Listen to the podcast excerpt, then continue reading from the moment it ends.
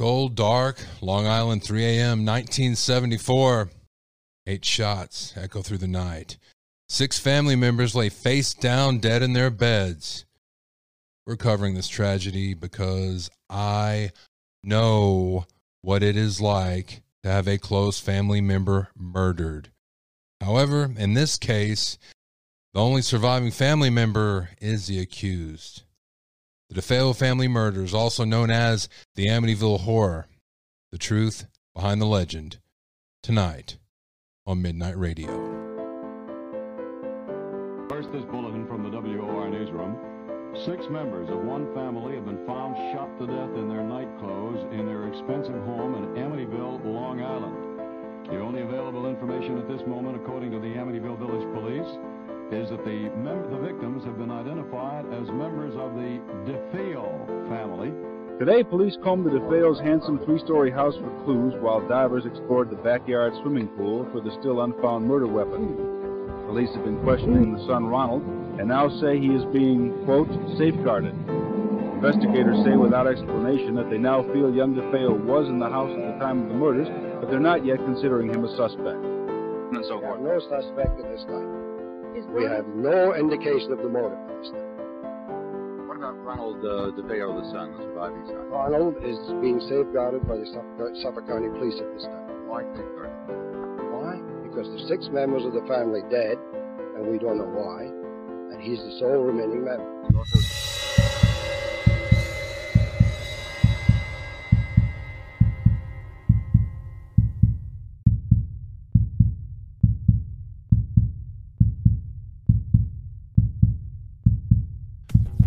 Tonight with us, we have Ric Osuna. He is the writer of the book, The Night the DeFeos Died. He's considered the premier authority, as far as I'm concerned, and many others. He is the premier authority on the Amityville horror, or specifically, the DeFeo murder.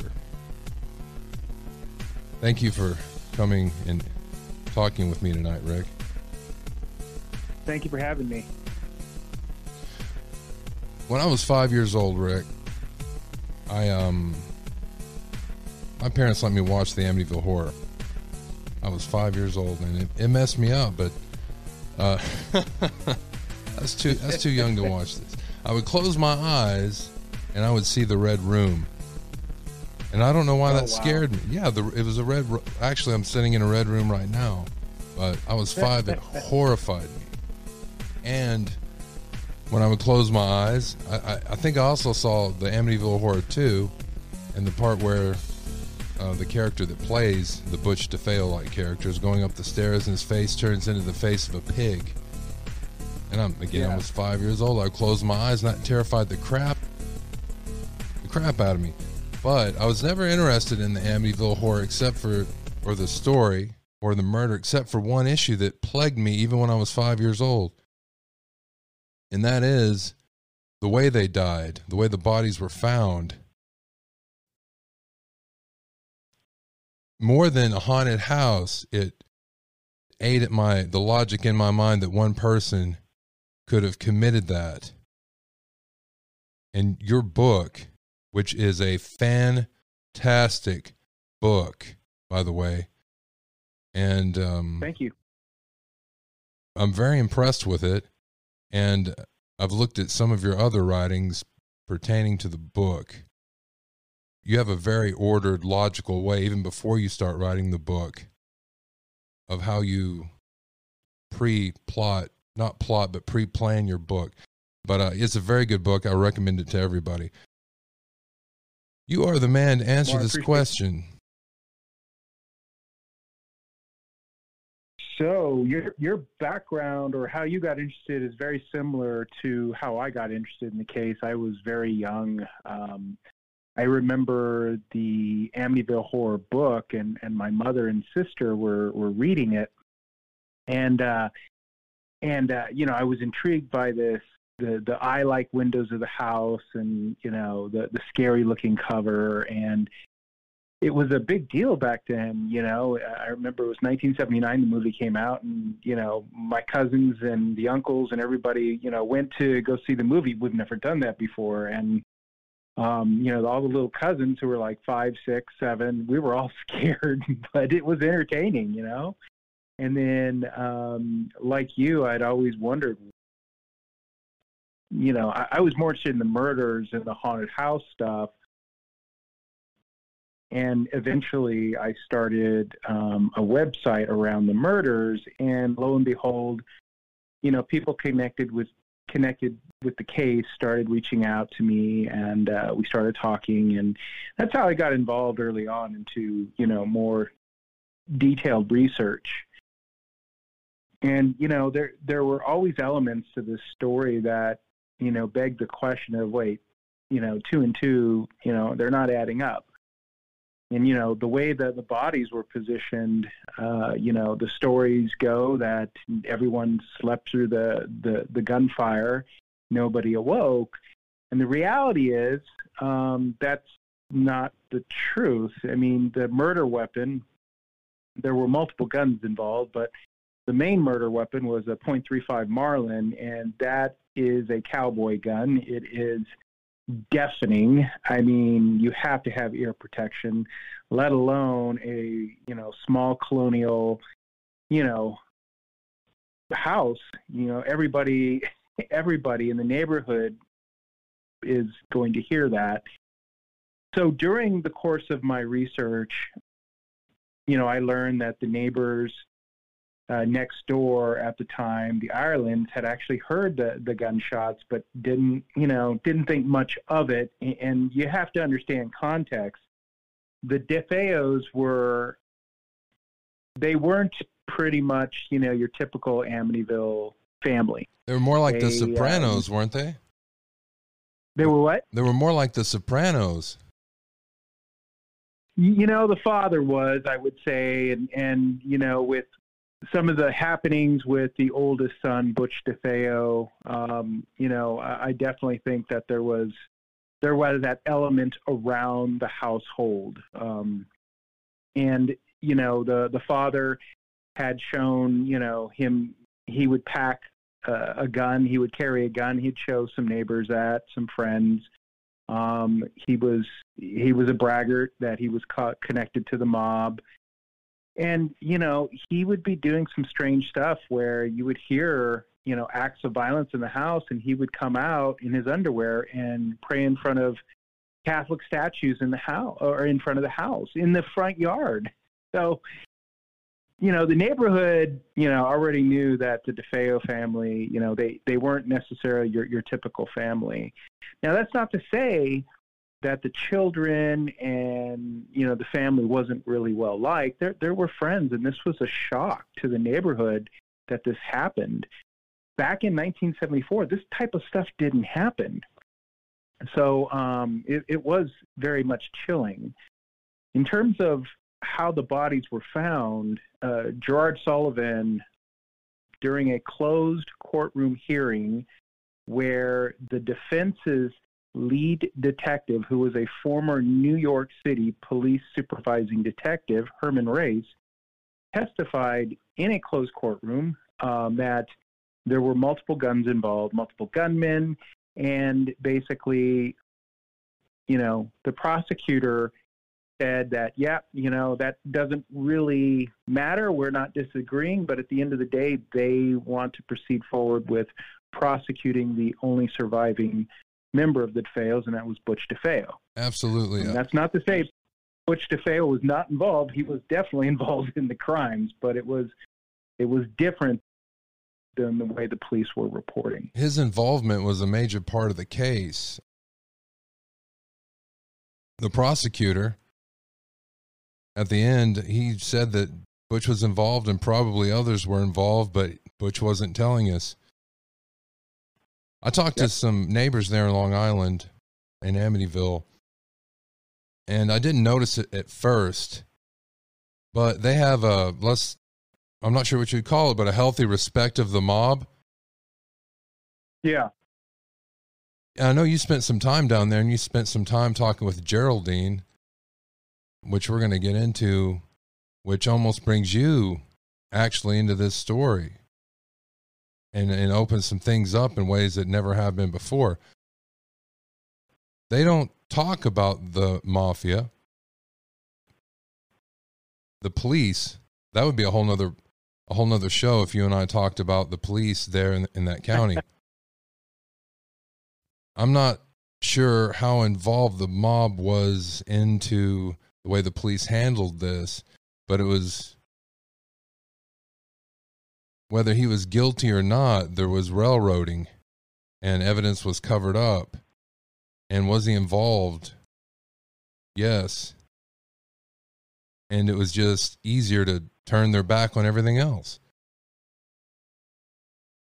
Yeah, you know, you're, you're absolutely right. They're, they're back in those days, the Suffolk County Police Department, specifically the homicide squad, their confession rate was around 96%. And that, you know, on its surface is suspicious. But when you compare it to somewhere like Brooklyn, where, you know, the confession rate was around 40%, something's going on. So around the mid 80s, a judge in Suffolk County requested the New York State of Commission of Investigation to come in and investigate the county because he found some, you know, improprieties and things that were going on with the homicide squad in terms of testimony and fabricated evidence. And they came in and did a three year investigation and found that the homicide squad, many of the same folks that investigated the DeFeo murders, had railroaded people, had planted evidence, had beaten confessions out of people. So the entire squad was asked to resign or get fired. You know, even the DA at that point didn't even seek reelection. So it was a big black eye for Suffolk County. And of course, you know, the DeFeo murders happened, you know, I would say a, a few years before that, of course, but it was many of the same people who were determined that they weren't the, the proper investigators that they should have been. And that helped spawn the Amityville horror stories because you have to understand that there was a deeper connection than just a son going around murdering his family. Um, there was, of course, turmoil in the house. It was dysfunctional. The father's abuse was out of control. The two oldest kids wanted to get out and they were willing to do anything. And, you know, a night of murder happened. Uh, it was not necessarily pre planned. And what I would say afterwards is if the police had just simply done their job, investigated the crime, and it would not have been terribly hard to do, um, what would have happened is Butch DeFeo probably would have gotten back in those days um, a lighter sentence, more of a manslaughter rather than you know second degree murder, and you know six sentences to run concurrent, different days, right? So, but what happened is during the trial, Butch DeFeo could not get, or his defense could not get access to a lot of the same documentation the prosecutor had you know, up until even a 60 day adjournment was requested when the documentation did arrive and it got, you know, denied. So they came up with some stories around, you know, feelings and vibes and hearing things and presences in the house. And that started the Amityville horror. I have a psychologist I work with, and we have the hindsight of many years have passed since Amityville horror, and most, if not all, the players have since passed on. So really, uh, we're delving into legend here. But there's been many other children have killed their parents. Matter of fact, I believe Malcolm X. This came up in the research. Malcolm X's grandson, no, Malcolm X's son, was living with his grandmother, caught the house on fire to kill everybody, and his grandmother was hurt yeah. very badly. So we have a history of of children killing their parents which is horrible, but the psychopathy of that, some of surrounding that is the immature child brain not seeing that there'll ever be a way to get out of your situations and not seeing the consequence of your own actions and committing parent murder. To mix drugs in with that, and if they've been doing drugs for any amount of time, they have an immature brain and uh, immature ways of dealing with emotions. I believe that played a big part into the murders. I would I would definitely agree. You know, drugs played a part in it. Know, immature mind, desperation um, to be free. A- absolutely. Abuse. Abuse. Yes, the the abuse was was just out of control, and it was you know hours before the murder started. You know, there it was a it was an evening of abuse at, at the hands of the father, and you know so and you have to understand that uh, of course you know there were events leading up to, to the murders as well, where you know the father was involved in in you know some of the family business, the the mob and so forth, and he had been stealing from the mob, and So- you know it was catching up to him, so he was he was getting nervous. So it, it was just it was a culmination of stress and abuse and you know the dysfunctionality. Absolutely. I did a little more investigation into the particular operation they had there, and uh, it looked like the whole point of the of the dealership was to wash money for the mafia. That was what found too in my investigation. I talked to Mhm.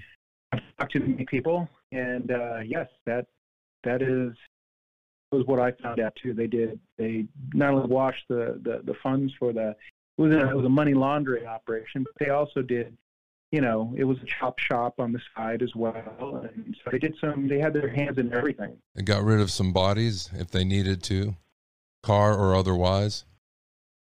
Yeah, And um, Big Ronnie, he, I mean, he doesn't look like an accountant, but pretty much that's what he was more than he was a service manager. they uh he he was in charge of the books uh, for the dealership and um you know and uh, it was uh, apparently he was pretty good at it. Um he you know paying money off uh and, uh, you know in there and it adds up. And so he he called it going south because the money had to disappear. They couldn't obviously you know show when you're doing money laundering, you, have to obviously hide the money, and he was he was pretty good at it, is my understanding. I want to talk about. We have the official story of what happened, and it everybody involved it behooved him just to say, "Okay, Butch did it all. Let's wash our hands of this." Of course, evidence pointed to other things, and Butch himself. Um, how to characterize Butch? He wasn't an angel. Let's put it that way. So that didn't help anything Right.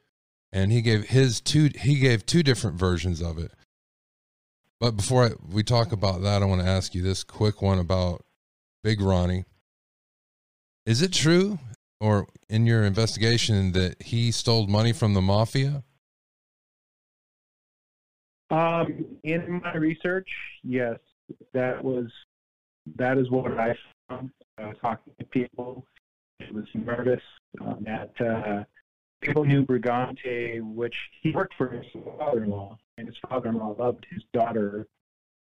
But uh, you know, that how you deal with and confront um, Big Ronnie, you know, the father-in-law was just going to close down the dealership. Besides, you know, it- the I guess you'd say the uh, it was getting a little hot, and a little discomforting in in multiple ways in one. But rather than confronting his son-in-law, he was just going to close down the dealership. Um, of course, the murders happened before he got the opportunity to do that. in his interview butch had a lot to say about closing down the dealership as a way of kind of washing out the books and washing out people who had interest in uh, getting money from the dealership so yeah, um, that is right. So his, well, we'll get back into that. I was going to ask about Butch's grandfather. Did he really order a hit on Big Ronnie? You know that I I would say Not No, not that it was fact- carried out, but not that it was carried out and Ronnie Butch, he didn't do it in the way it was supposed to have happened if it was. Yeah, you know, it it big if Brigante wanted Big Ronnie dead, well, I shouldn't say wanted. If Brigante, the father-in-law, wanted his son-in-law Big Ronnie dead, it would have been it would have been all too easy. And and hence if that had happened, the family the rest of the family probably would have survived. Um, and I'm convinced of that talking to the people who knew who knew the family, who knew the story, and knew what was going on. But because you know Brigante loved his daughter so much, and his daughter was in love with her husband, he he protected his son-in-law probably more so than he should have. And in the end, it was Big Ronnie who led the entire family down this road to disaster because of the abuse and him being out of control and just the craziness and dysfunctionality his wife was in love with her husband, her family, her life. Her father, he really had a soft spot for her, and because of her, it probably took more from Big Ronnie than he would of anybody else. Oh yeah, definitely. So, I agree with you that. So we have the mob in this story, but we don't have the mob that did this story. No, they now I will tell you that they actually moved the arraignment to the chapel of the court because they were afraid that there was going to be a hit on Butch. What the you know organized crime elements were concerned with is Butch would rat out people for a deal. And he had to get word to his grandfather that one, the books that his father kept Butch destroyed them, and two, that he wasn't going to rat out everything. And Brigante had to pull all his strings and favors to make sure that his, his grandson was not killed. So, was the mob involved in the murders? Absolutely not. Um, they don't they don't kill families like this. Um, but they were very interested in making sure that Butch didn't talk. And after there was, um, I guess you would say, assurance that Butch wasn't going to talk and the evidence was nowhere to be found, that the cops weren't going to stumble on something in their investigation, then, you know, there wasn't a hit put on Butch anymore. And that's when he got financial backing from his grandfather. Yeah, his grandfather paid for most of the lawyers he, he went through, and then eventually, after Butch just kept firing them, his grandfather said, You're going to have to use a public defender. And that's when William Weber entered the picture. Right. So let's talk about Butch's, not his confession, what he actually says he did. I got two different versions of it. One version of it is in your book. And correct me if I'm yeah. wrong. That's the version where he had Bobby Kelske was involved more in the when he talked to you he told you that he Dawn and Bobby Kelske were in the parents room he shot Big Ronnie after he was calling them names and Big Ronnie charged at him he shot him I believe he said he shot him twice in that yeah. interview and then he said he shot the mother, and then Bobby Kelske finished her off. And then, of course, uh, you had another friend was downstairs as a lookout in a car, and he left. Dawn and Bobby, he went out to get Bobby, and Bobby came back while he was gone, and Bobby and Dawn killed the children.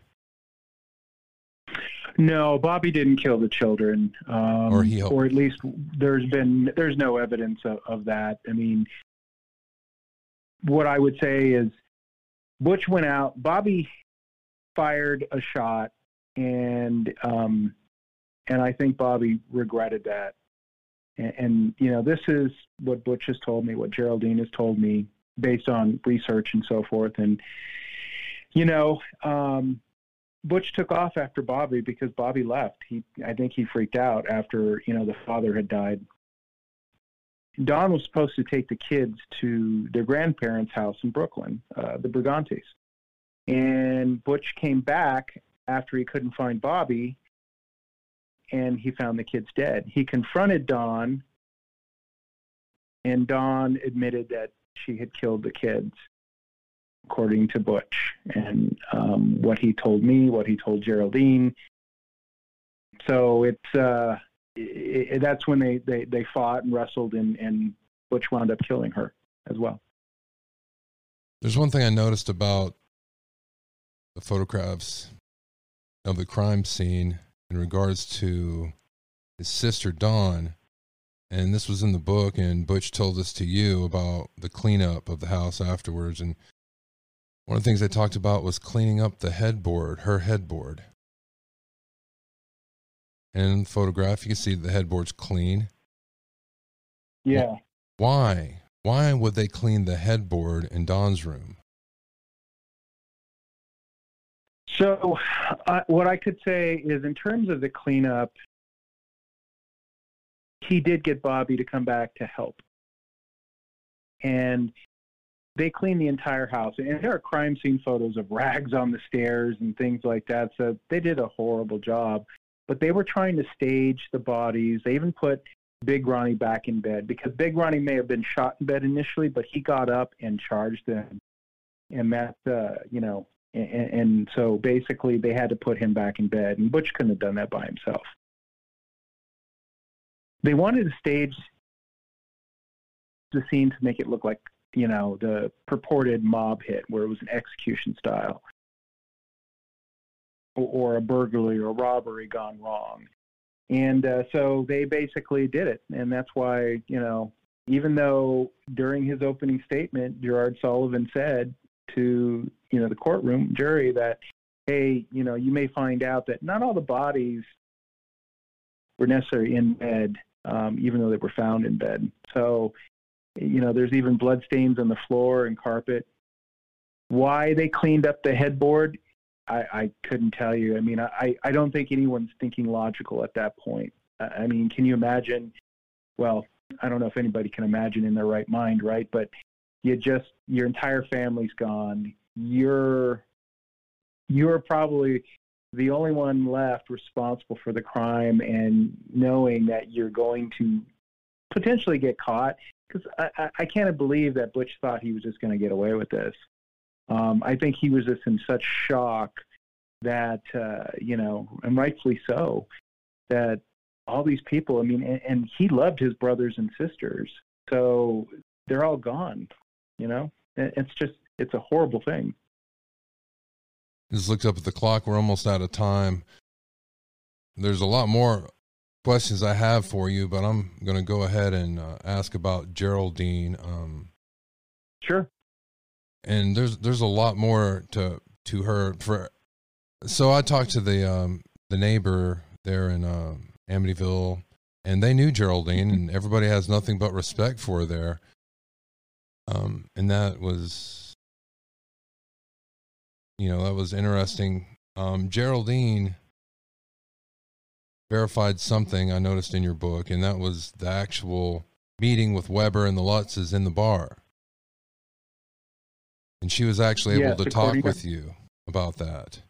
Oh yeah, she um, she had nothing she had nothing nice to say about the Lutzes or, or Weber. She was just, and she wanted no part of it. She met originally to help Butch, but when it started going off into this whole hoax thing, she's like, I, I don't want any part of this. Thank you.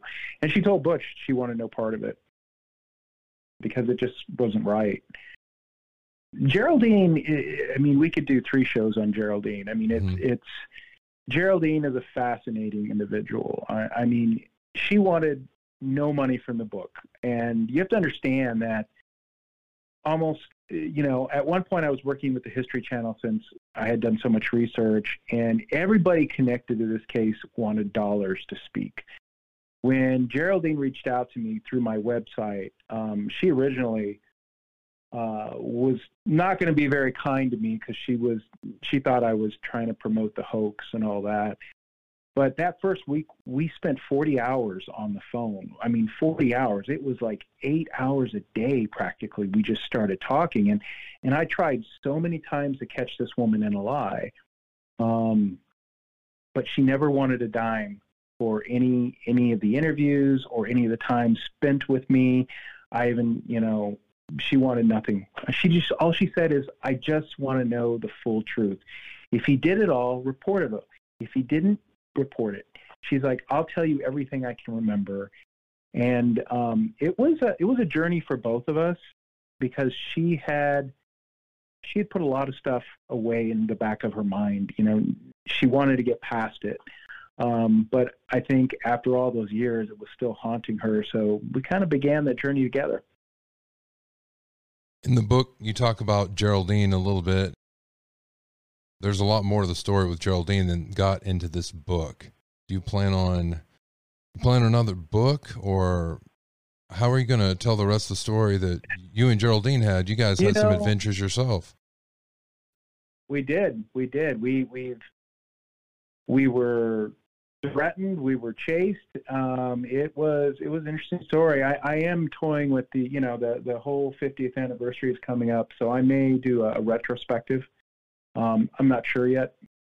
Um, everything I do is around it's respecting the family. They're all gone now, including Geraldine, and Geraldine was my friend. Um, and you know, I, I miss her because she was very, very blunt. She was very, very honest.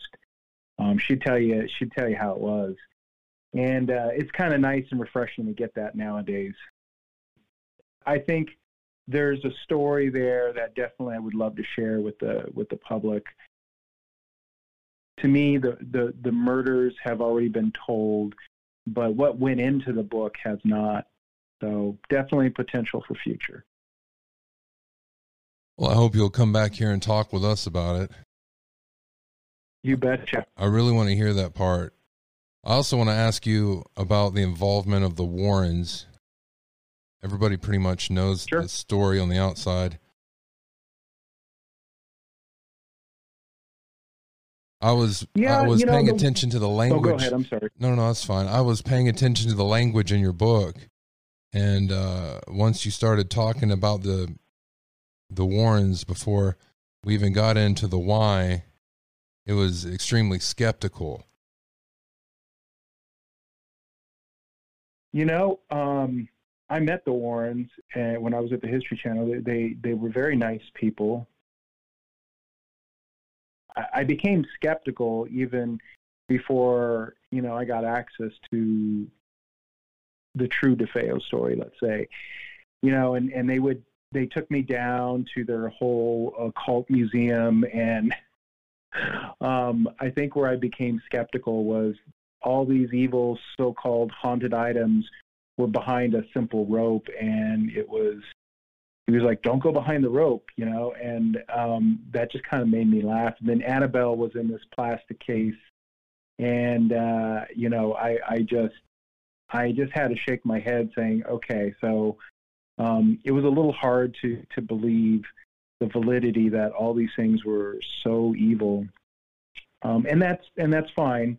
You know that was their their belief. But then i started you know uh, and it's on my website the interview I, I believe it's with ray garton um, who worked with the warrens and and told him when he was investigating one of the cases that the family he was investigating is not credible and he was told to make up any story make it scary he's a writer. So i think there's a lot of sensationalism there. Um, in terms of amityville uh, you know, they they went around and showed this ghostly little boy photo uh, that purportedly showed like a ghost little boy, you know, peeking his head out the the one of the rooms. I'll show that to the And you viewers right at- now. They're, the viewers are looking at that. yeah, right you, oh yeah, if you look at the photo and you look at all the photos, it's actually a researcher from that night who was on his knees and just peeked out of the the bedroom door when there was no lights on, and I guess it was an infrared or black and white film that that caught him at the right time. It wasn't a ghostly little boy. It wasn't one of the DeFeos. It was just a researcher, and so you know, it, it just seemed like there was a lot of tall tales that went around, and uh, so was the house haunted? No. Six people were murdered there, so was it happy energy? No, but there was no slimy walls. There was no, you know, presence. No, you know, nothing like that. That was sensationalized by the Lutzes or the Warrens or Hollywood with the Amityville horror. Why did it happen to me? I don't really know. I do not have the answers for that. I played places like Amityville. That if you gave me one billion dollars, I wouldn't go in the house again because it messed up my life and my husband's life. Terrible, horrible, horrible place. Oh, it was terrible. That it that's where I levitated with my body in that home. And it, was the things that happened there were terrible. Uh, really, the, really the, the true horror was human. You know, you had a father who was abusive, who should have protected his family, but instead he was the culmination and the direct result that destroyed his family. Murder and greed, you know, drug use.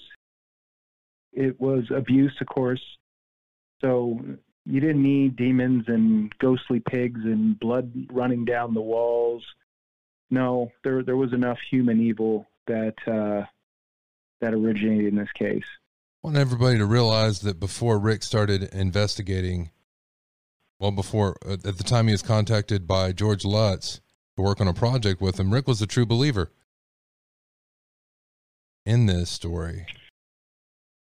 Yeah, I, I definitely was, and, and let me just say, I'm not a skeptic of the spirituality or the occult or anything like that. I have, I know there are things out there, and I know there are real parapsychologists, and there, there are real, you know, psychic investigators that investigate things.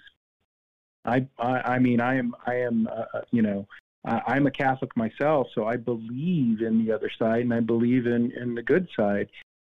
But I also know that there are going to be those that take advantage of those beliefs, and and um, I, I, you know, I had, I was always fascinated in this case, and to me, it didn't make sense why all the DeFeos were found face down in bed.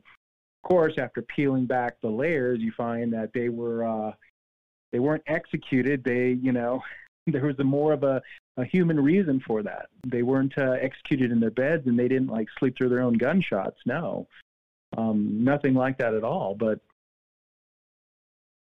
again, the Amityville horror is built on on that type of stuff. Um, so I, I caught George Lutz in many inconsistencies. Um, and he told me one thing a couple times, or sorry, he told me this one sentence a couple times, and it just finally clicked, and I just didn't really want anything to do with his projects. Was he told me that you know setting the record straight wasn't as important as making additional sequels, and to me, it's like, okay, um, that just said a lot to me, and uh, you know, I decided to part ways, and and and I parted ways not to go and you know create my own book, but uh, You You had know, all this information behold- now. You had a lot of I this information at that time. Yeah, it was amazing. I saw I your had- notes. yeah, I had a lot of information, but after I parted ways, you know, I, that's when I was contacted by Geraldine, and it was like, it was very interesting because I was ready to put it to bed and just move on, but then, you know, she convinced me after that 40 hours of talking to her that there was a story here that was deeper, and I was convinced to to find out or at least expose her for being a liar, which I could never do. Um, I could never catch her in a lie or an inconsistency with regards to the DeFeos. So, um, you know, it was it was a fascinating, fascinating journey. Like I said, Was there a moment there where you had a moral crisis? You had all this information. You've been working this case for a long time with your research. You start you're a true believer. You start working with George Lutz, and then you're like, well, damn it. There was a moment in time you're like, this guy is a fraud. Yeah, I, I think I had that moral crisis. Yeah. Um, when I determined I didn't want anything, you know, anything to do with his projects because of the fact I just I couldn't I couldn't validate what he was saying, and and, and nor was he nor was he wanting to set the record straight. And then, as you know, of course, as I went down that road deeper, I found that this was a hoax, not a, a haunting. And so, I mean, it it was a disappointment because, I mean, I I thought I thought here was somebody who had actually a story that was true and it was an amazing story, but it turned out to be false. That's something Um, that I want to so- I want to put out there right now, and uh, I want you to hear this and the other people listening. The true story behind this the mob didn't do it, but the mob's involvement, uh, the devil ha- being the fall guy, the patsy for the mob, and the police and the prosecutor. This whole story together, and you involved in it, and Geraldine's involved in it, is more interesting than the false narrative about Amityville that has ever been pushed before. This book is sensational. I don't feel like it has had the exposure that it truly deserves. I really would like you to do more with the rest of the story behind the scenes with you and Geraldine. And I don't know if Yeah. you know this, Ric, but how many this is this is a quiz to you, you're the expert. How many Amityville movies, not complete, but just in the year 2021 did they make? Oh my gosh, 2021 only. I think it was at least uh, one or two, um, because I know they they started making several movies over the last few years. Nope, again, It wasn't it wasn't one or two. It's more than that. How many would you say? Don't tell me it's five. It's over 5, I don't sir. know. It's over 5, sir. Oh. Throw a number out there. it's oh gosh, 22. you tell me. 22. 22 alone in 19, 20 2021 they made. 22 just in 2021. oh my gosh. I'm I'm showing You know, the pictures so now. because you know it, the the the Amityville murders. It's like The Sopranos meets Fortitude, and, and uh, you know, I, I I you know I don't know if people know what Fortitude is. It's that short run Amazon series, but it, it's it's so macabre and bizarre, and you know, there's so many elements that you don't need to sensationalize it. It's just like, oh my gosh, I can't. And it was different times. You know, it was the days where nothing was digital, of course, everything was analog. So records could disappear, people could disappear. So, I mean, it's an amazing story. And the thing that I always tell people is six people died to to basically to make this story um, what it is. So it it's their murders that give credence to anything Amityville related. Because if it was if it was no murders involved, nobody would pay attention to the, the so-called haunted house stories. Nobody at all. It'd be like, eh, you know, so what? Family moved in and they moved out, and they, they just couldn't pay their mortgage. The human mind always wants the answer why. I look at this Right. and I feel nothing but tragedy. Working on the story is nothing but a constant state of mourning for me. Yeah, they're they're always on my mind, especially when I do interviews and so forth. I would, you know, I would give it all back, give it all away, and and just so they could have, the, especially the kids, have their lives. Um, I wish this never happened, but the one thing I'm committed to, you know, is to keeping the truth out there so people don't forget, like yourselves, that the DeFeos were real people you know, and uh, you know this tragedy was senseless, but at the end of the day, there were there were no ghosts, no demonic pigs, nothing like that. This was just real, you know, human tragedy. And for God's sakes, people, leave the leave Ocean Avenue alone. Give those neighbors some rest Yeah. over there. Exactly. Exactly. Ric, I want to thank you for being on with us tonight. Ric Osuna is the author of The Nights that DeFeo Died. And what is your website, Ric? AmityvilleMurders.com. That's right, AmityvilleMurders.com. Again, that's the night. I'm going to hold your book up right here. Actually, holding it up right here, and I'll put a picture there too. The night the DeFeos died. Thank you very much, Ric. Thank you for your time. Thanks, Gary. Thank you. Look forward to the next call. Thank you. Yes. Bye.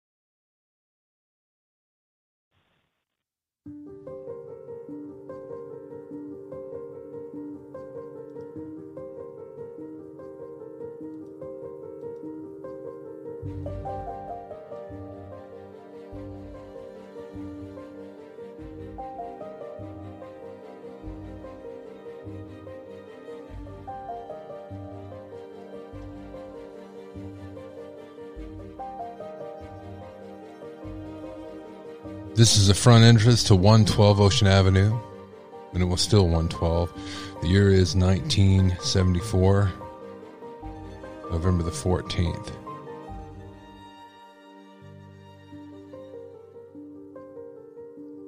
This is the main stairs here. This is what would have been the dining room, more of a formal dining room the informal dining room. This these are the portraits, the oil paintings that Big Ronnie had commissioned for a sum of like fifteen thousand dollars a piece. It was a lot of money.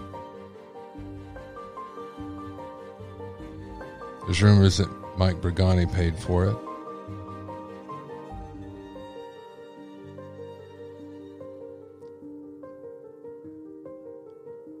This is almost like a living room. Nice piano. Very expensive. Everything in this house is really expensive for a um, service manager at a car dealership.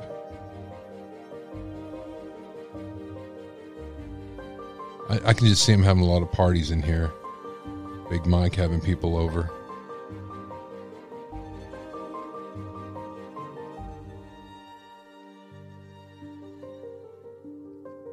I'd like to give a shout out to the programmer that made this 3D walkthrough possible. That's Muharem Candic.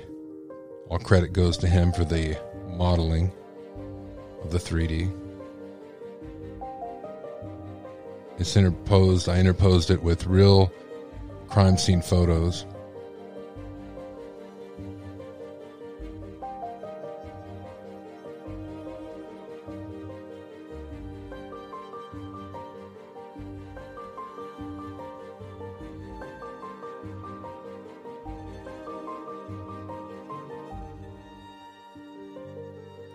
The stairs. He did a really good job with the flooring, didn't he? I just wanted to say that. Okay. This is a bathroom.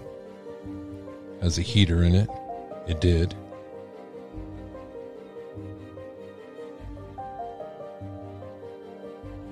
It's a big heater for a small bathroom. But then again, it gets cold in New York. That's something that makes me wonder about the Lutz story, about him chopping firewood all the time and using it. You know, if you just moved in, you didn't have your gas turned on to the boiler, yeah, that's what would have happened. The kids really hung out in the basement here. A lot, you can tell that.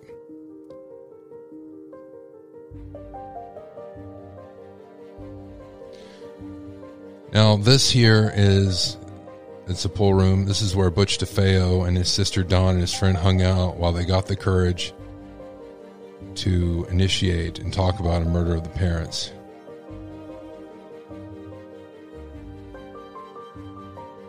There was a lot going on that night. Some people called it a night of hell. I'm not saying they all were involved, but they all wanted the parents Big Ronnie in particular dead.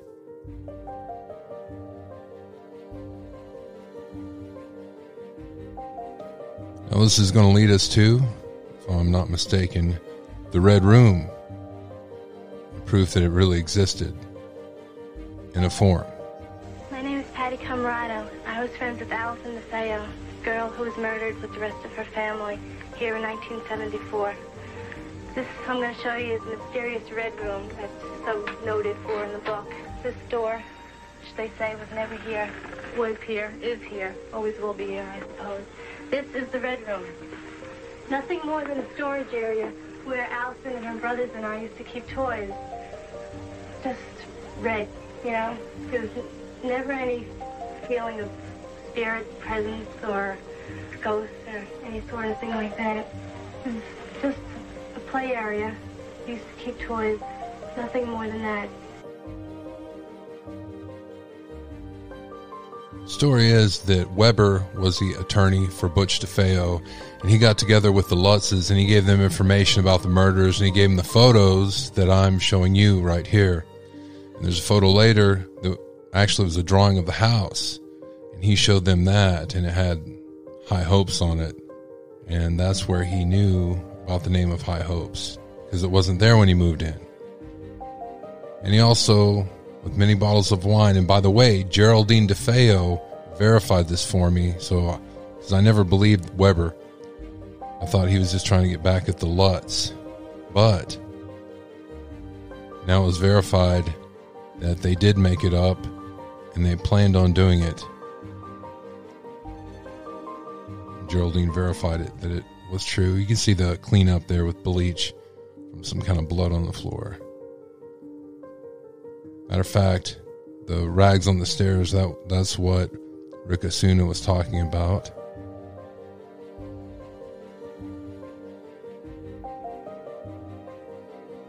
This is the kitchen. This is where they ate. This is where the police were interviewing Butch DeFeo when they first got there, and they later moved him to the Irelands next door. By the way, the Ireland family are the ones that built this house, and the year was 1924. Look at the kitchen. She, Louise, she cooked in there every night, you can tell. These were actual dishes still there in the sink. Again, Muharem Candic, he did a fantastic job this 3D modeling. DeFeos had a TV in every room. Not bad for a service manager in 1974. back to the dining room.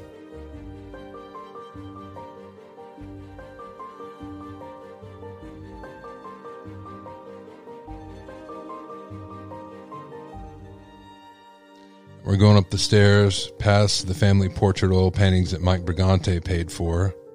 Heard different stories about that. And we're going into the family's rooms where the murders took place that night of hell, November 13th. This is where, yeah, this is where the Demon Boy picture came from. I'll let you decide whether it was a Demon Boy. They said it just happened in one frame. Kind of a sitting room right here.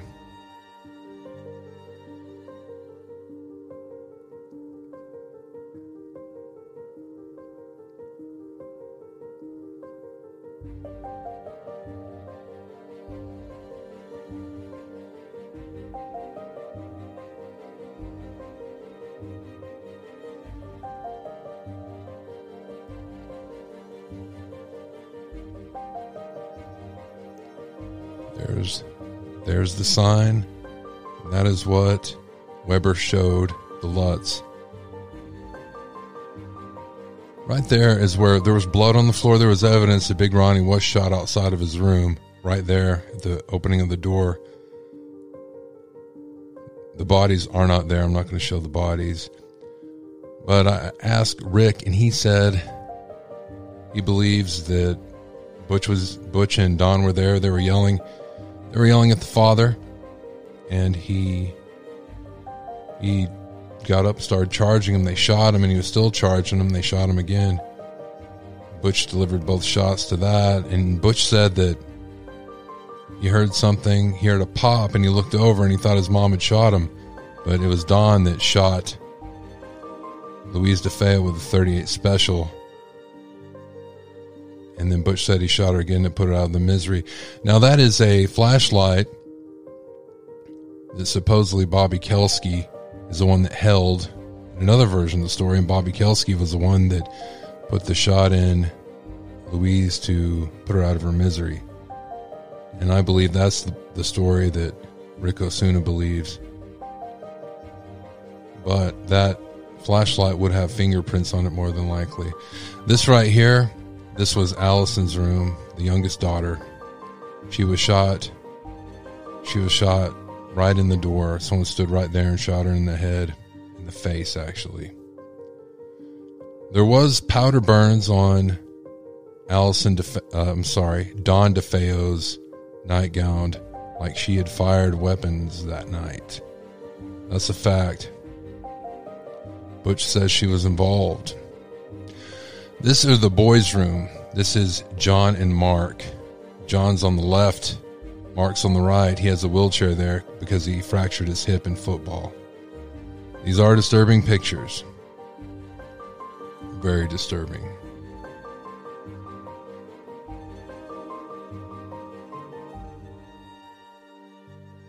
There's no doubt about it. Going up the stairs.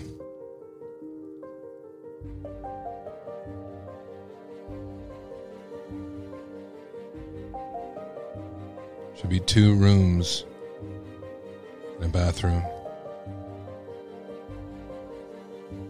One is Butch's room, the other one is Dawn. According to Butch, which I believe we go in his room first, he has polka dot wallpaper because his dad asked him what he wanted. He said, Hell, I don't care. You can put polka dots on it for all I care. I don't want to be there. It's also Big Ronnie gave him. According to Butch, he left to get Bobby Kelske after they killed the parents. He needed help moving Big Ronnie, and he looked for Bobby Kelske. Couldn't find him. Then when he gets back home, Bobby Kelske's here, and he goes into. He finds the kids were dead, and he goes into Dawn's room, and he, she said that she killed the kids. The gun was on the floor. He grabbed it, and he pistol well he hit her with the butt in the face of the rifle and then shot her. This is what butch defeo says actually happened.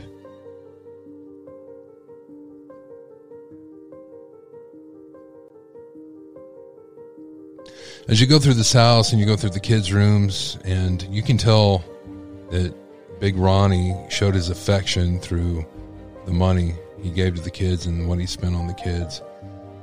This is Allison's room. This is the 3D rendering of it, and here's pictures of the actual room. Look at how rich this wallpaper looks. It's quite impressive, I think. Look at that.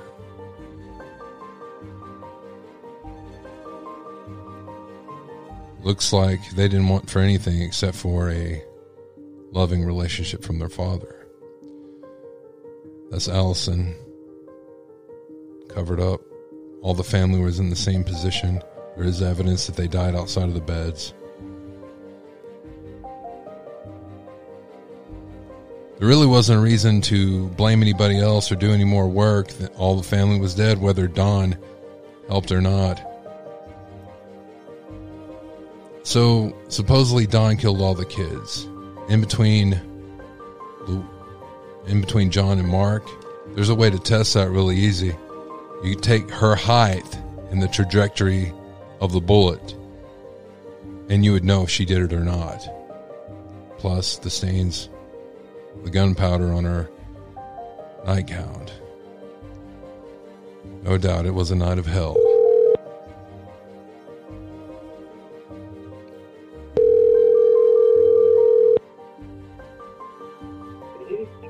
Hello. Hello. Is this Tara? Hi, how are you? I'm good, and you? Very good. All right. I'm excited about talking with you. about I am Amityville. too. But I, I got to tell you, like, I'm not a, a believer in the mob thing You're not? or any supernatural. Okay, good. Because I'm not a believer. I, I, I like, I told this to Heidi already too. I, I'm just not into that. Well, I'm a I'm a believer in the facts I have. And I don't mean the facts other people give me, but what I actually get. Okay. So I know what I know to be true, and what I don't know, um, you know, I don't know to be true. But um, so I'll tell you where I'm coming from with this. Is it okay if I record this? It is a radio and video show. Sure. All right. So before before we start here, and uh, I'm going to time it for about thirty. I'm going to time it for thirty minutes. So here's where I'm coming from with this. I'm not interested in the supernatural aspect of it at all. That's I mean, and as far as I'm concerned, that's two different stories, isn't it? You have Actually, it's a go, story for go- me. no, no, you go ahead. I, it's not a story for me. It was a tragedy. A lot of young people lost their lives, and as far as I can see, it was drugs. Just drugs. Well, it was Even more.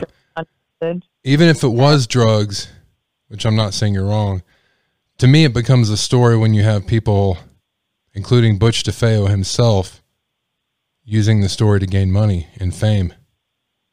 He totally did that. And then after that happened, and this is the part where my interest comes in, this is why I'm talking to you specifically, is what it did to Amityville and the people that Oh. live in that neighborhood.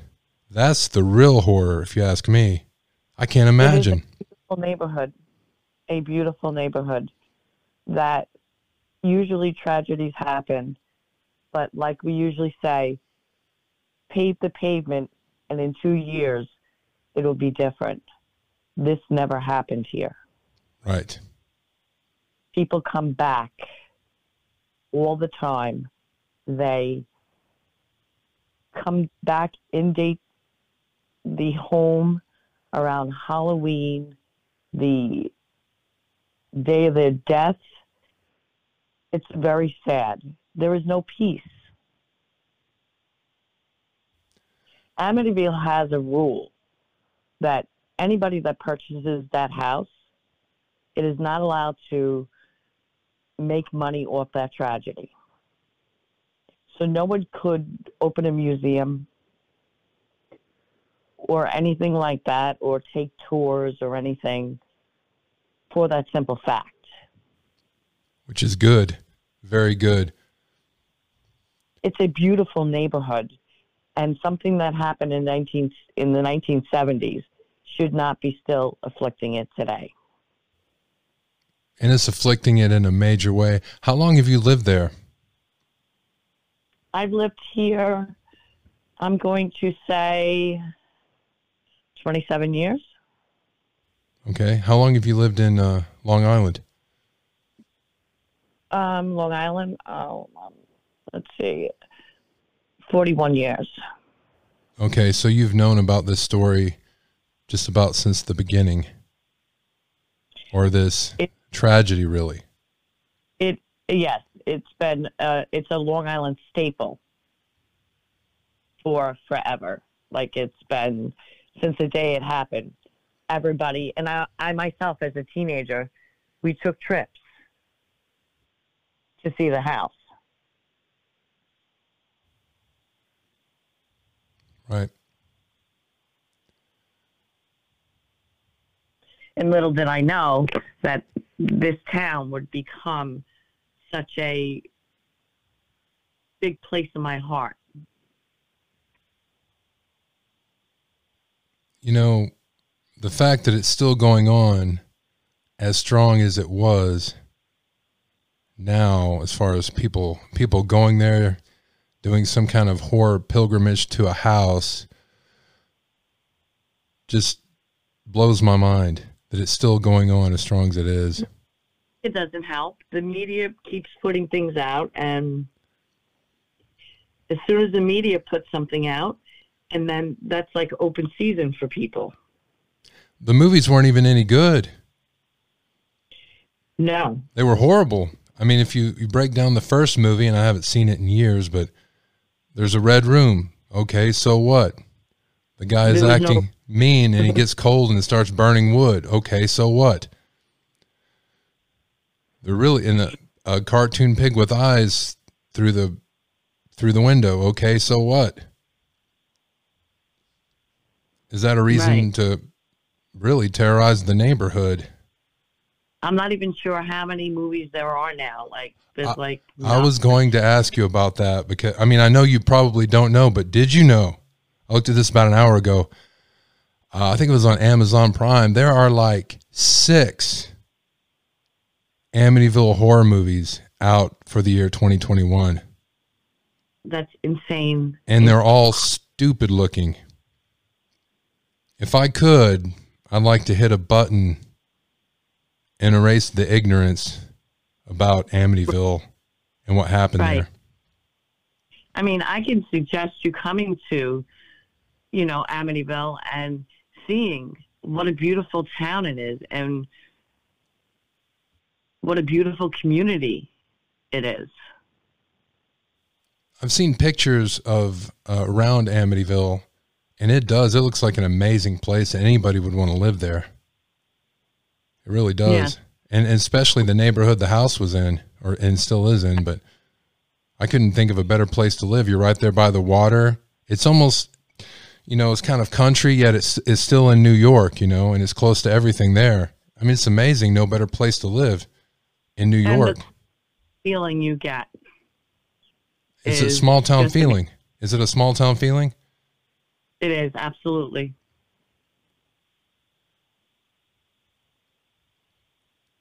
So, how close do you live to Ocean Avenue? Like three minutes. Oh, wow. I'm very. Um, my daughter attends a school that the children attended, um, which is a Catholic school in our area. And I can only imagine how those people felt and how devastated they were. And it to be become such a mockery. It's just so very sad. It has, yeah. And there's been several things that have happened. And at the time this happened in 74, that was one of the most horrific things I'd ever heard of Right. at the time. And now there's other things that have been a lot worse if you look at them. But for some reason, this one's different. And the way it was framed by the media at the time was different too. You had the son that murdered his family, but it was an all American family and a son on drugs that killed his family. Right. So that gave it the the air of any town in America that could have happened to. And really it was. And really it was. I agree. A, a tragedy can happen to anybody. Absolutely. I can't imagine living there and having to deal with all that nowadays. It's like when we have a we have a block that goes on the top of the blocks. It's called Montauk Highway. When any substantial date comes around, you have like traffic jams. Traffic. This year, the homeowner did it right. And instead of the people just gawking and haunting it, they put a table out for Halloween and gave coffee out to everybody. That's a good idea. That that's the neighborhood vibe though. Like you know what I'm saying? Like that is how it is here. if you could undemonize the house. So you, when we started, you told me that you believed that it didn't have anything to do with the mafia. It didn't have any anything to do with the devil, although I'm sure he'd be glad to take credit. Right. Yeah. I do I believe that the mafia was there? No, no. What what do you? What is the know. sense of the? What does the town think about you know, the the tragedy. I think everybody just thinks it's a tragedy. hmm that it was something that was, you know, an awful thing that happened to this family. Right. Um, do I know of any mafia connections? I don't. But if there was anything, I don't believe it had to do with their deaths.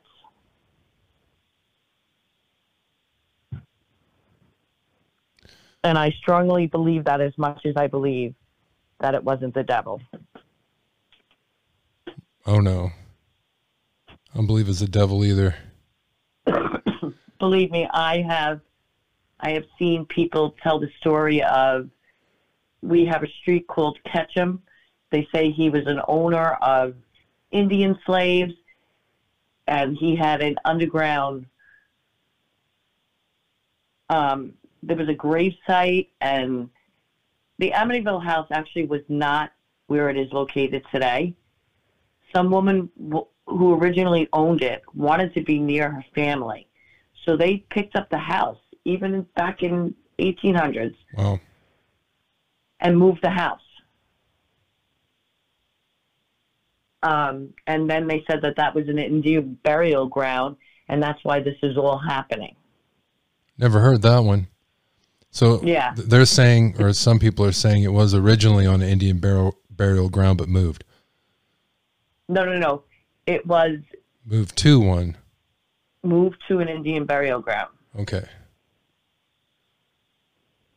I haven't heard that one. There's even an Amityville horror movie out from 2021 about zombies in Amityville. Yeah. Great zombies in Amityville. I mean, it turns it's turned from the house to the whole city.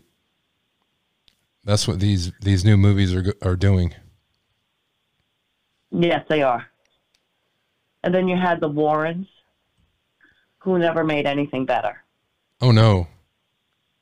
That's that's one thing I do with my investigations, and I, I search for the why, the motivation, and that goes from the Warrens to Ronnie DeFeo to some other things I've investigated, the Taylor business, and uh, that's mainly the thing I'm most interested is is in the why, the motivation behind what they did, and you can see what I've I've met Lorraine Warren, and um, I worked with her on something in you know I think it was 2000, but uh, you look at their motivation and people go there, they're not going to say, "Oh, you know, this is clear," right?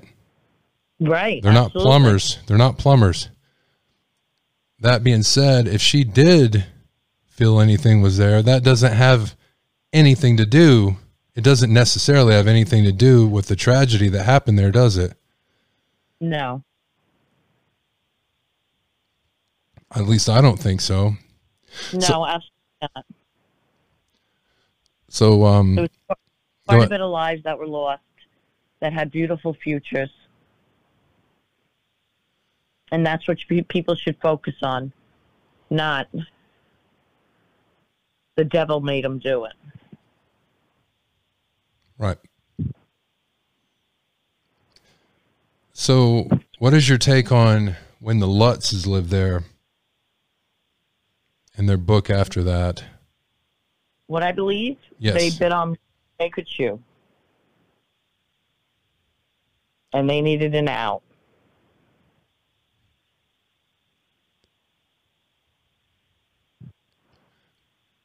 In- initially, and I'm still in that initial stage, that's what I thought too. That's what I'm thinking. Uh, they were there 28 days. They had, what, 30 days, 60 days on the loan. Um, I have court documents from them and statements from their the attorney Weber, DeFeo's attorney that did the deal with him to sell the house, and I had the paperwork on that. And uh, he also worked on the original book, The Amityville Horror, with him. Yeah, what a joke that that is too. I mean, it's not even a good book, but it, I guess it was enough because it was it hit that vi- virality, you know, that some people have now in videos and stuff. It was um, the story was still in the news. You know, it get it gets published around the anniversary of the tragedy, and Right. purports to have more to the story. Of course, we, we go to the motivations, and we have Weber and uh, Weber and you know that couple wanting to make money off of it. Um, but I also have real evidence that they were into the they were into the occult. The the Lutzes that moved in there. Really? Yes. And they knew Ronnie DeFeo before the murder. They were acquaintances, loose acquaintances with uh, with him. And I do believe that to be a fact. Um, so I believe that is a fact, and the fact that they were in over their heads with the bank, and that he was into the occult. And most of the stuff in that book and in that first movie is complete rubbish. But you put scary music on it, and you make the house look dilapidated, which it never was. You put dark shadows in there, and uh, fake the walls oozing. then, um, yeah, it looks scary when you're watching the movie theater, especially with that creepy music. But really, is a red room, and you know the husband being mean all of a sudden. Well, he was heavily well, into cocaine at the time. I can say that. red- Go ahead. There was no red room, and there's no red room now, and there was never a red room. I have uh, pictures of in the house. There was a red storage. It's more like a storage cubby under the the stairs. Yeah, but anybody can paint that to take a picture. it, it, well, it was old paint, but that's all it was. It was old paint on the red room. His his son at the time, George Lutz's son that lived there, he said that yeah, there was a little red cubby underneath the stairs. Uh, because we were there one day and my dad said, Hey, you're going to store your toys on here. I got blue paint or red paint. Which one do you want to use? So they use red paint. But what does that have to do with horror? No. Or anything nothing. demonic. You have a red room. Actually, if you look behind me right now, you're going to see red. that has nothing to do with anything. I got to say also, like, I've known somebody that's lived in the house and they've even teared apart her tragedy to make it become the Amityville horror tragedy. Her brother was lost in 9 11. Oh, Lord. And now it is because of the Amityville Horror House. Wow. It's really sad. It really is. It is sad.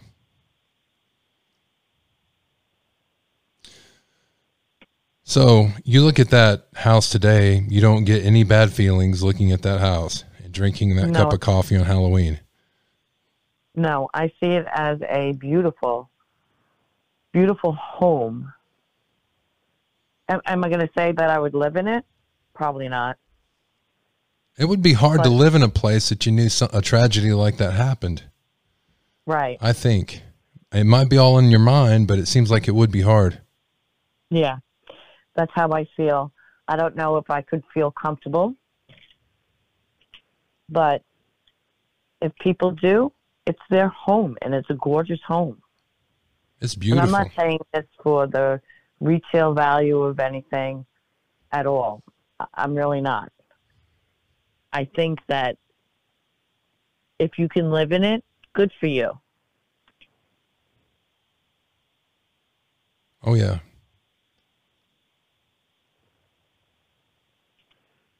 Doesn't go for the price it is for no reason. Does it still go for cheaper after all no. these years? I find that to be hysterical. Like the home is valued at almost a million dollars. And people somehow feel, oh, when somebody pays nine something for the house, oh, they're getting it cheaper. But they're not looking at the market either. Right. Yeah, it seems like nowadays, uh, maybe getting it cheaper would have worn off by now, I'm sure. Right. Definitely. There's a lovely family in there. They've never experienced anything.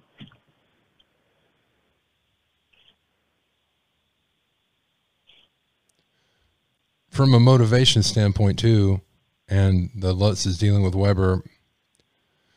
If the, I have to license things all the time, like the pictures and different things I use in the videos and the articles I write. Those have to be licensed, and uh, you can't just take a picture of someone else's house and make a and do anything with it or write a story about it and uh, not owe them some royalties. But if you change the story completely and you notice they changed the look of the house from the way it originally looked, you have a different story and really a different house. So then someone else, then you have a company that Universal, I think it is, that owns the name of Amityville Horror, the series, you know. But you still have the Yeah. people there in Amityville paying for, you know, hell, it might as well be Nightmare on Elm Street, something that never happened. Yeah, that's what I really because it's not ha- it's not being told by the truth, and that's the sad part. If it was the truth, we could see something, but it's not being. He's not. It's not being distributed as the truth. What if I were to tell you the truth was stranger than fiction? The actual court documents, the investigation, the evidence is actually stranger than the fiction.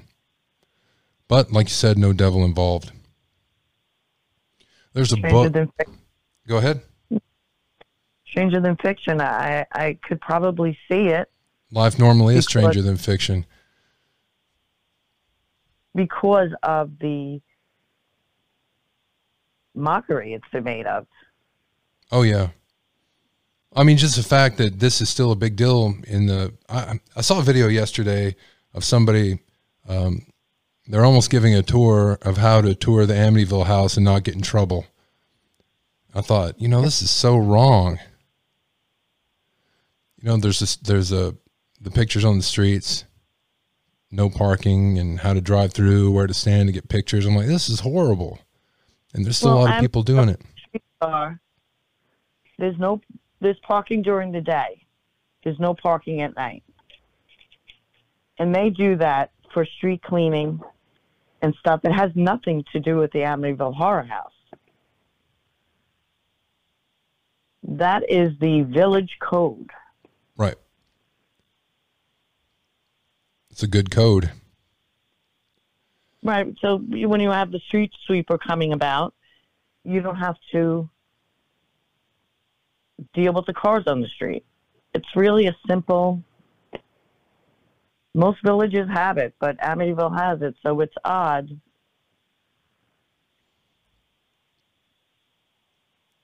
I don't know.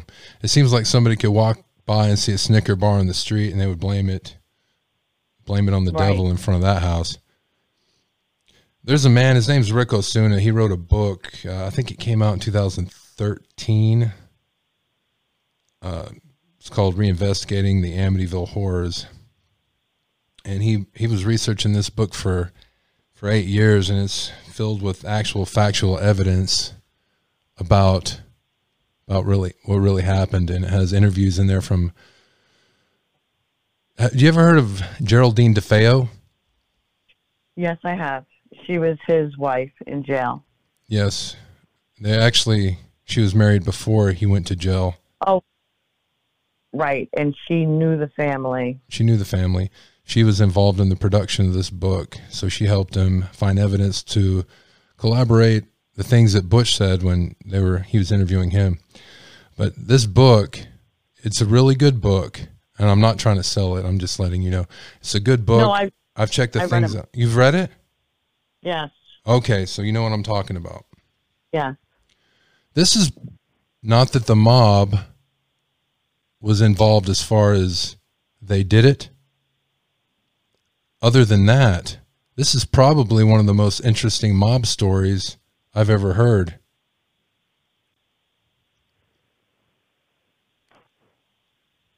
uh, um, you know, what his father did really had nothing to do with their deaths. You know what I'm saying? Like, I Yes. don't believe anything. Other than the way he raised his family and treated his family, I'm, I'm, I investigate a lot of murders, and time after time, the father abused the family. Right. I'm sure. It doesn't have to do with. It has to do. You want to blame one thing, you blame the choice of Ronnie. That's it. That's it, and that's Right. all. So you've read this book. Did you like it? Did I like it? I Well- found it a little bit laughable Uh huh. as I was reading it. Um, What part seemed laughable? In that, book, in that book, they were trying to make it seem like he was innocent. He did do the murders, but he had no other choice but to do them. Yeah, that's yeah. I I see what you're saying, and I agree with you. Well, that's the way he was trying to frame it, Right. for sure. And then his sister committed the murder. Uh, ugh, so hard. That is. I don't. I don't want Amityville to continue to be seen as a dark and creepy place. I mean, well, I mean, they did. Uh, it's not the only movie. There also was what Jaws was supposedly in Amityville too. Yeah. Nobody doesn't stop anybody from swimming. Right. Okay. It was nice speaking to you. All right. So, in closing, if you had to say one thing to the people who look at this tragedy and think there was something demonic behind it and continue to, you know, negatively influence Amityville, or the filmmakers that still think it's some big joke, what would you like to say to those people? Come one day to Amityville and know the truth. This film is dedicated to the memory of the DeFeo family that lost their lives that night. We have Allison.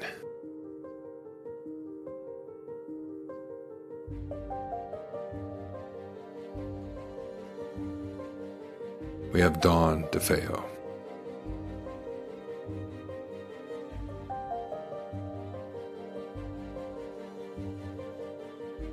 John, the youngest.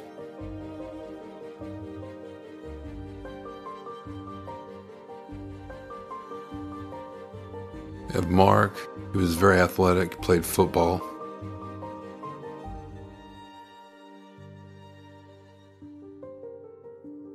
We have a Louise. Every account, she was a good woman, a loving mother.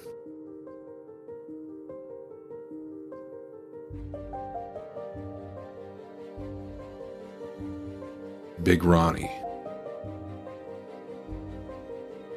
Did the devil have anything to do with the DeFeo family murders? Did the devil have anything to do with the haunting of the Lutz family, whether George invited him or not? We want to know what you think. I think the devil's MO, his goals, what he does, is steal, kill, and destroy. And the DeFeo murders and the Lutz horror, I see stealing, killing, destruction, and a major deficiency of love. Definitely, the devil was involved. The devil knocks. Don't let him in. Don't even look out the window.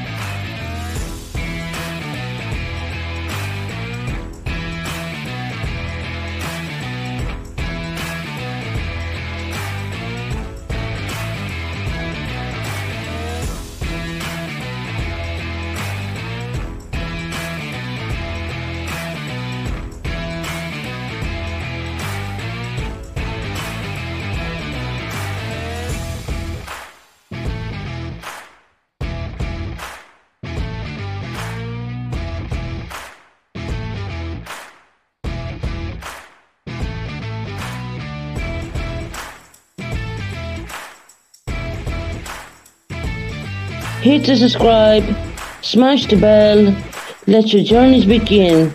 And if not, feck out of her. Piss fucking right off.